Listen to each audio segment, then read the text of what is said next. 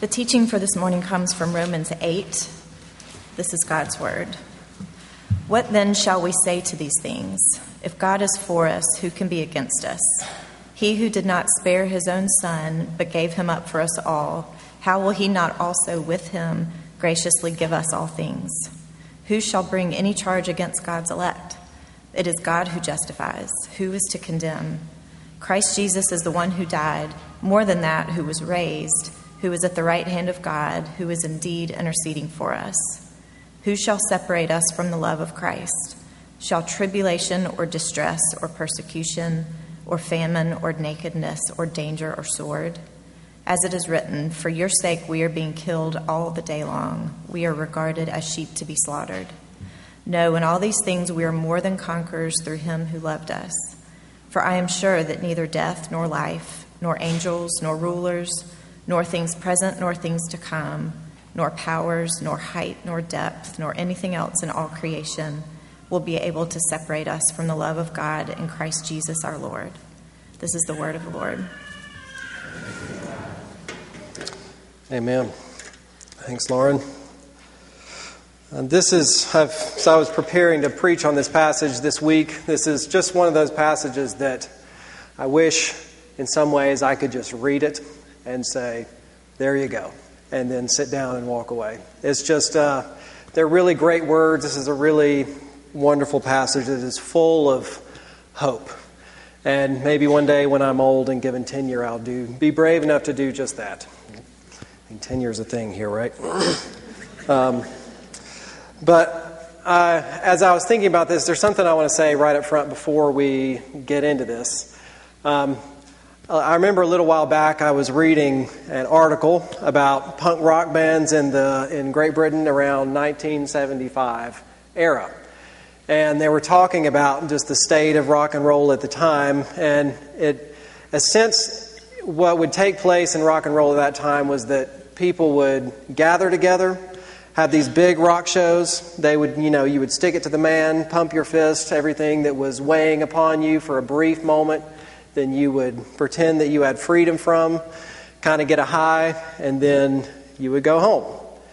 And you would wake up on Monday morning, probably hungover, and have to go do the exact same stuff that you did before the weekend started on Monday. And we kind of live in this same kind of reality. It is wonderful in some ways, and I wonder if you feel this on Sundays. We sit in here and we listen to the good news about God and what it means for us and the gospel, and it sounds really good and it feels really good. And then we've got to turn right back around and go to work on Monday, and it feels like nothing has changed. all the same stuff is still there. All the stuff that weighs down on top of us is still there. And it can make us wonder what do we do with that? Is this, you know, is this just something that we need to really believe fervently enough and work it up in ourselves so that we have the kind of commitment that we can make it through the end of the week and still singing the praises of Jesus. And I think it's in that situation why this passage is so wonderful because the words are very triumphant and they're wonderful, but it is just full of realism. And in some ways, there's actually bad news for us. Uh, but this is a story about God, not us, not our own fervor, it is a story about God who is living and who is active and who is at work every day of the week. No matter what day of the week underwear you're wearing, He is still there and He is still on the move for us. So, with that being said, here's how we're going to do this. The way that Paul is framing this is he is giving us a new situation that we have in Christ.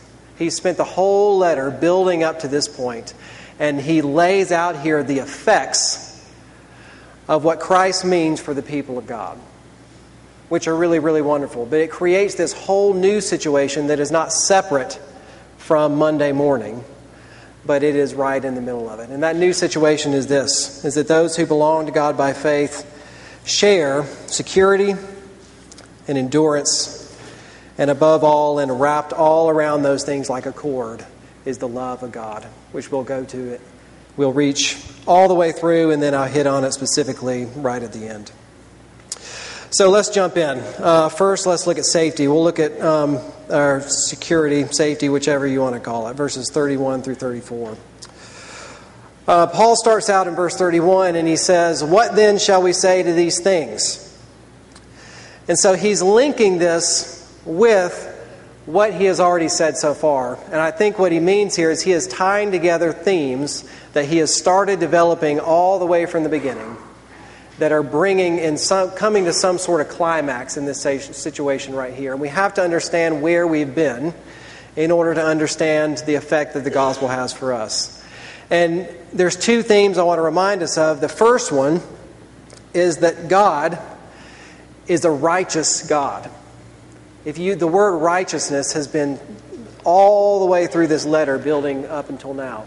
And that means several things. One, it means that God is he is right It means he is full of he is he is full of perfection. He has no sin. He always does the right thing. But in a way we have to face that what Paul has been talking about in the first few chapters and he keeps hitting on again and again and again is that God is actually righteous to judge and to get rid of everything in his world that is not right. That God created a good world that he loves and out of love, he cannot sit by and let the world go about as it is with evil reigning and sit on the side and do absolutely nothing. Uh, to use a phrase we might hear um, in our day and age, it's like if God were not part of the solution, he would be part of the problem. If he were to just sit back and let it go, that would reflect poorly on God himself and his own righteousness. But he's not, he's righteous. That God is determined out of love to make everything that is wrong again, to make it right. And that puts us in a very difficult predicament as he has also developed the state of human beings and how we have all rebelled against God from the heart. And so, as God is on a mission of righteousness to make his world right, then we find ourselves both suffering the effects of sin in the world that we suffer every day because sin is here, and we also find ourselves on the wrong side of God's righteousness. That we are part of the problem. We need solving. God has to deal with our sin. And so, to use a metaphor, uh, you can picture God, I think, like a mama bear that is big and that is terrifying, and he is determined to go after whatever is threatening to him, and that includes us. That's theme one. So, as he says, he is, we are picking up on these things that he said. We have to keep God's righteousness and even his judgment in view to understand this. But if we go through here in a few more verses, what does he starts talking about? He said, If God is for us, who can be against us? So, how did God become for us when he used to be himself against us. And that's this He who did not spare his own son, but gave him up for us all, how will he not also with him graciously give us all things? So, who shall bring any charge against God's elect? It is God who justifies. Who is to condemn? Christ Jesus is the one who died. So, what has God done? Is it the second theme Paul has been working from the beginning of the letter? is that as God is rightly on a mission to make everything right again in His world, and we stand against Him, He did not pour out His full righteous judgment on the earth immediately. He made another way. And that is through Jesus Christ. That everything that was deserved for us, then Christ stands in the place and He pours the full effect out on Jesus. God proving himself as righteous in Jesus. But because God then acts as both the judge and the one who's convicted at the same time, then he supplies his own means of righteousness for you and for me. And because of that, we know and can have confidence that it is effective. God named what it takes to fulfill his righteousness, and God supplied it himself outside of us. And what does that mean for us? Because when we look at our own lives, and this is the thing that is totally unique and wonderful and hard about the gospel, is that when we look at our own lives, we know, if we're honest, that we're not right. And that as righteous as God is in through Jesus, we are not righteous all on our own. If someone were to accuse us, we would have to say, You're exactly right. I can't stand on anything except um, the truth. You're right. I am not right in and of myself. But God, through Jesus Christ, He made a new way so that His righteous judgment is not directed towards His people, but He poured it out on His own Son instead. So God can look at you, sinful as you are, and say, You are right. Not because of yourself, Actually, in spite of yourself, you are right because I have made you right in Christ Jesus. And that, in a lot of ways, brings us up here to chapter 8, and that's not the end of the story. And that the good news of this is that let's keep on reading this that God, Christ Jesus, the one who died, the one who died in our place, more than that, he was raised, and who is at the right hand of God, who is indeed interceding for us. You see, God's mission continues, even, and it won't stop until the end, until everything is made right again. But because of what Jesus did for us, if you picture God as the great mama bear who is after, out of love, to make his creation right, that what Jesus does is he takes his people and actually enfolds us inside himself. And as he is raised and sits at the right hand of God to direct the rest of the course of history, according to his will, according to his Father's will. The people who belong to him by faith are swallowed up inside of him. And so, God, who was the angry mama bear against us, it's like he has changed all of us to his bear cubs. And the righteousness of God means something totally different. God is not against his people, God is actually ruthlessly, out of love, in protection of his own people. He will not stop like a mama bear until his people make it all the way to the end safely. And that is really good news for us. And I don't know about you, I know this is true of me. If you have grown up in the church, if you have not, I think many of us in this room probably go about our whole lives thinking that God is somehow against us. One, when we come to grips with our own sin and we say, How in the world can God be said to be for me when my life looks like this? That can't be true. He has to be against me. And there's the other way that whenever we experience the suffering in life and the frustration, then we also tend to say, God can't be here for me either. You know, something bad happens and it, it takes a very little thing before we're like, there's no God. He doesn't care about me. He wouldn't let this happen if he was really for me. He has to be against me, or maybe he's not even there. And we walk around feeling this way, but it could not be farther from the truth. That everyone who belonged to God are like his bear, club, bear cubs, that he is devoted to bring in you and to make in you the type of glory that he has in himself. So he has put his spirit in us then He is determined to finish the job all the way to the end. So, whether it's with our sin or whether it's with our ultimate destination, that the situation of the people of God, whatever we face, is one where we have Jesus who goes before us, who is defending us. It is a message of incredible safety that we have here. But that's just one point. If we stop there, I think that we really would walk out of here with a kind of sense of triumphalism and, and uh, think that because this is true, nothing is going to happen to me again and it's all going to go well. But we keep reading and we start to find some um, words we might wish that were not in here. So if you pick, we pick up here in verse 35, he says, Who then shall separate us from the love of Christ? Shall tribulation or distress or persecution? or famine, or nakedness, or danger, or sword. For your sake, we are being killed all the day long.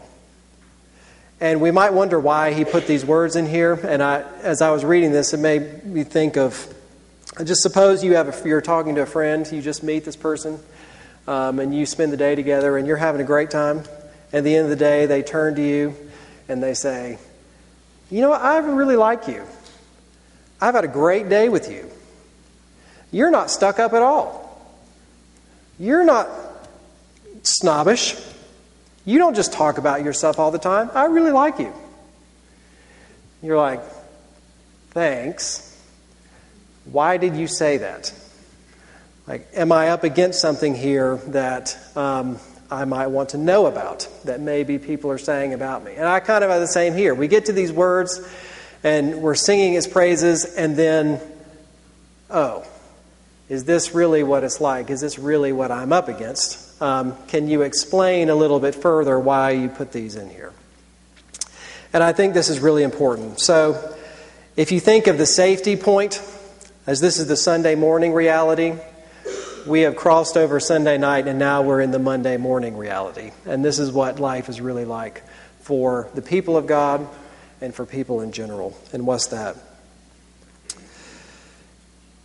This is a reminder to us that God's work of justification on our behalf, his work of adoption to us, it is not a message to tell us that life is just going to go okay how we want. That it's going to be full of peace and prosperity and nothing bad is going to happen. In fact, in a way, he's saying that it's the opposite.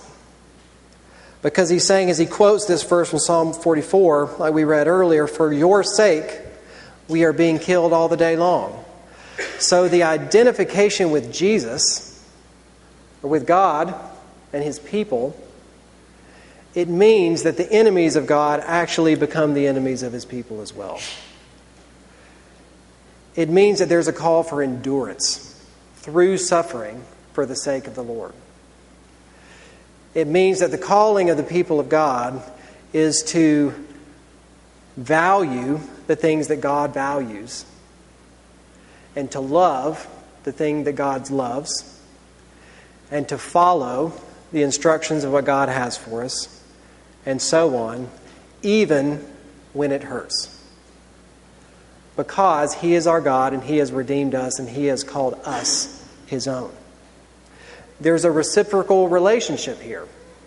That being brought into the people of God, that the calling, it is not about us. That what it is ultimately about is God's work. It is about His identity. It is about His character. It's not just about what He can do for us to make our lives easier. And that is a difficult pill to swallow just like we talked about earlier. I mean, I, a couple weeks ago, I mentioned we got a dog, and I, if she eats one more Christmas ornament that I've had since I was a child off of our Christmas tree, then she is out.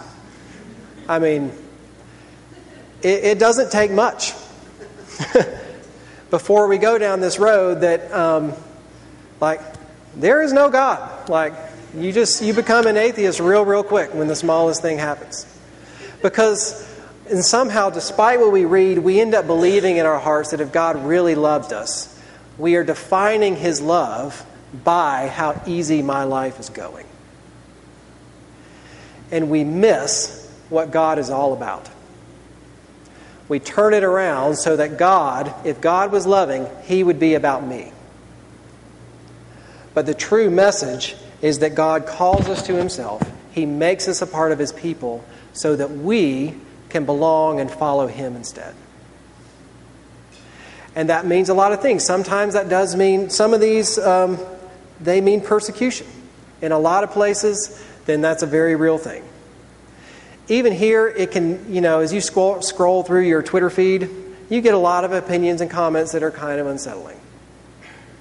You know, it's, I don't like being labeled a bigot. It's even in small ways, and that's a reality. But even beyond that, the act of loving God and singing His praises when He is allowing me to suffer is a suffering all on its own. But that's what it's about. Because God has called a people to himself, and he has planted them in the real life and the real situation that we are all in. And if we think about this, this is not new. This is actually the pattern of what God did even with his own son Jesus. If you, you want, if you caught this in the very first couple verses, he's in verse 32, he says, He who did not spare his own son, but gave him up for us all. Now, we are not Jesus. God is not asking us to do what He already did for us in Jesus. But as we saw, and Will even touched on this through chapter 8, that there's a pattern here. That following Jesus actually means more suffering for us. Not just going along with the flow of whatever is easiest, but of actually having new hearts that love new things, that goes against the grain with what the kinds of stuff that we face. This is what Jesus did. For the sake of his Father, he endured all things. And he made a way for us so that we could follow Jesus on the same path. That is really hard. I mean, I, I do not like suffering at all. I'm kind of a weenie. And I, that really grates against. I mean, just think about what do you, I mean, what does that make you think of? That your life is no longer defined by you and your comfort, but is defined by Jesus, the one who gave himself for you. That is really, really hard, and that grates against everything we have in our flesh. There's more to it than this. And I want to tackle this question is that what, so, what do we do with our heart? We've looked at the security issue, we've looked at what God has done for us, we've looked at what this involves, the endurance aspect. How do you do that? How do you deal with the heart that just rages against suffering and only wants our own way and only wants our own way now. And that's the last point is love. If you've noticed the language working through here, and this actually extends through the letter, one theologian pointed out, which I think is really interesting, that all of this language of righteousness, when he gets to chapter 8, it's like it turns on its head. And rather than righteousness, we get this word love that starts coming in here again and again and again and again. And especially here in these last few verses, look at this. Verse 37 No, in all these things, despite what he just said, all this tribulation, and distress, persecution, no, in all these things, we are more than conquerors through him who loved us.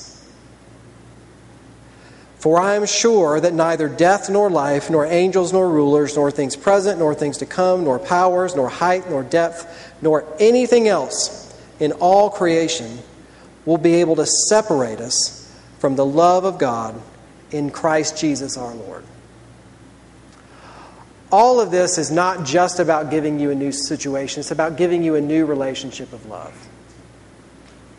God loved you. And He is willing to do in you something you could not do for yourself, but also something you would never do for yourself. And I think if you'll just take this first verse, and all these things we are more than conquerors through Him who loved us. I think this looks back to Romans 8:28, which we looked at last time. That for those who love God, all things work together for the good of those who love God and are called according to his purpose. That God, out of love, and out of His power that He could only do in Jesus Christ, that He is able to take even the hardest suffering and turn it upside down and not just get us through it as if we would be conquerors, but that He even uses those things to change our hearts so that we meet and know God and His love that He has for us even in the present, as He is tying up all the threads and leading His world to a time of future glory, which we are all longing for and we are all waiting. That God is determined, even in your heart, out of love for you, to get in there and to show you Himself through His love. It is only a relationship of love that your heart can be free to even do this. To suffer for the sake of anything It takes love. But as overwhelming as that is, as God moves towards us, He shows us Himself, He draws us to Himself as love. There is a further reassurance in that all of this is done not on you and your own strength, but this is done in Christ Jesus our Lord. That the one whom God gave up, the one who is righteous, the one who God is proud of, the one whose spirit dwells in you, that one, he is able, the one to turn suffering into glory. He is the one who is in you and is committed to you and who is able to do this through you, even when just on your own it is not possible. Christ Jesus came not just to make us justified, not just to bring us to the end to glorify us, but He came to show us His love for us, so that no matter what day of the week it is, that through the cross you would have assurance that He loves you. As sinful as you are, the things that weigh on your conscience, the ways you give it up in the middle of suffering, God has given you an assurance that He loves you through the cross. But it is also through the cross that He has the power to do it. So, what's the call for us? The call for us is to draw near to God. That's what all of this is leading us to to see Him, to spend time with Him. He wants to know your suffering, He wants to know where you blow it, He wants to know what you're afraid of. He wants to know what is deep in in those corners of your hearts so that He can get in there and change it. But He has promised you that He will do that. And it will often hurt. I mean, you will probably experience in your life that the greatest work that God does through you is far more painful in the beginning than um, in the end. God has a way of turning suffering and turning it upside down just like Jesus.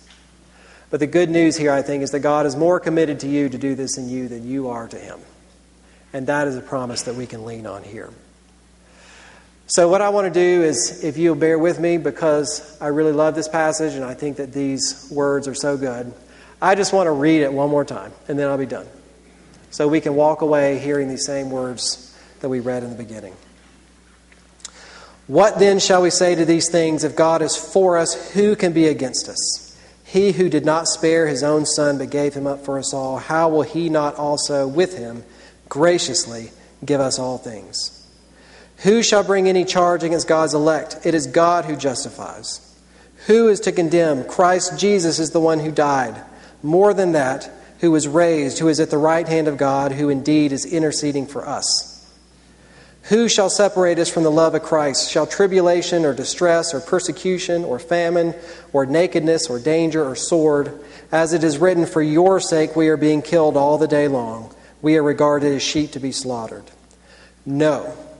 In all these things we are more than conquerors through him who loved us.